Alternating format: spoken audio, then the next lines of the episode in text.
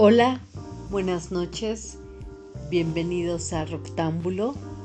Yo soy Esther Becker y en esta ocasión vamos a hablar de un mediometraje llamado Film, bajo la dirección de Alan Snyder y bajo la, el guion de Samuel Beckett.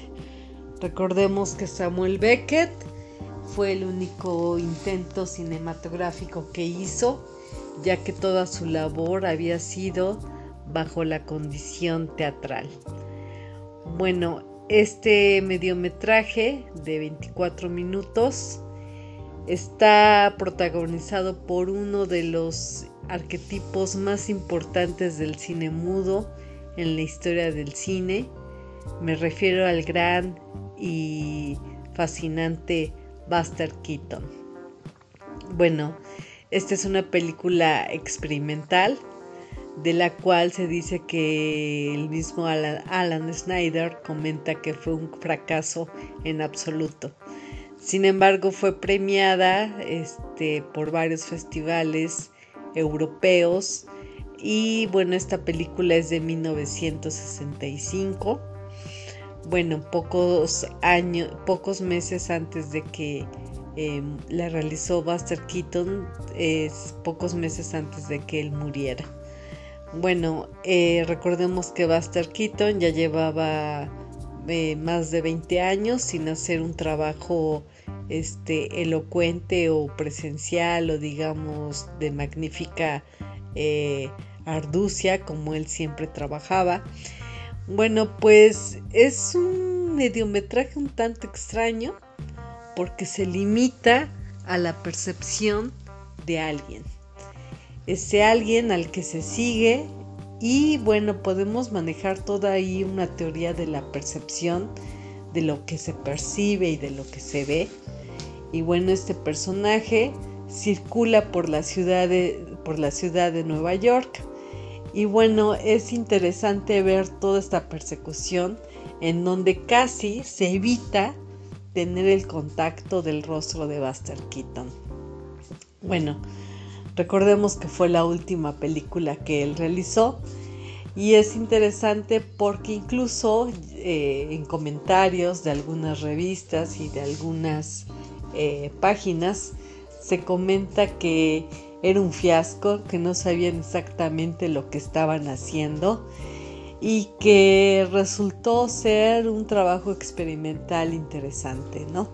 Eh, casi hasta el final podemos ver el, el, panorama, el rostro de Buster Keaton, ya una persona este, adulta, vieja, y los rasgos de la, de la gestualidad es algo importante que no normalmente veríamos en otras películas de este gran acróbata y cineasta como Buster Keaton, ¿no? Es una persecución hacia un personaje del cual camina, se desorienta, eh, encuentra algunos lugares donde esconderse y sigue caminando, la cámara lo sigue y es una cuestión bastante, eh, bastante eh, inusual.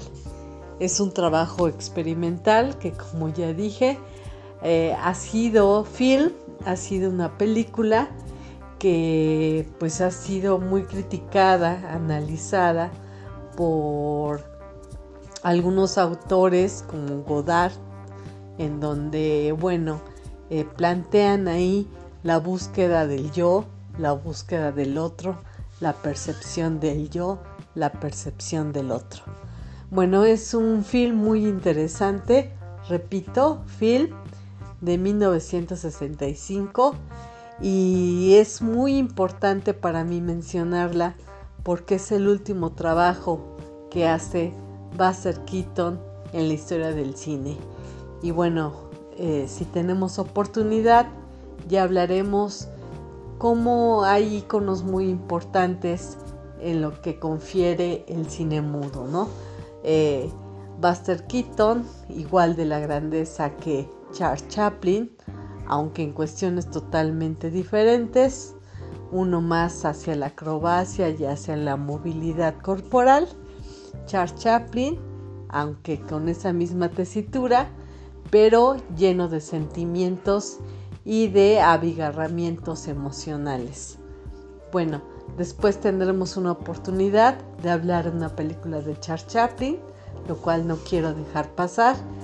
Pero bueno, esta película que cuando se grabó, eh, pues fue toda una confusión eh, intelectual. Fueron, este, estaban molestos, estaban eh, ante un desafío totalmente diferente y en el cual el mismo Samuel Beckett se sintió un tanto frustrado por esa, ah, por esa falta de perspicacia que él notó al hacer esta película junto a la dirección de Alan Snyder.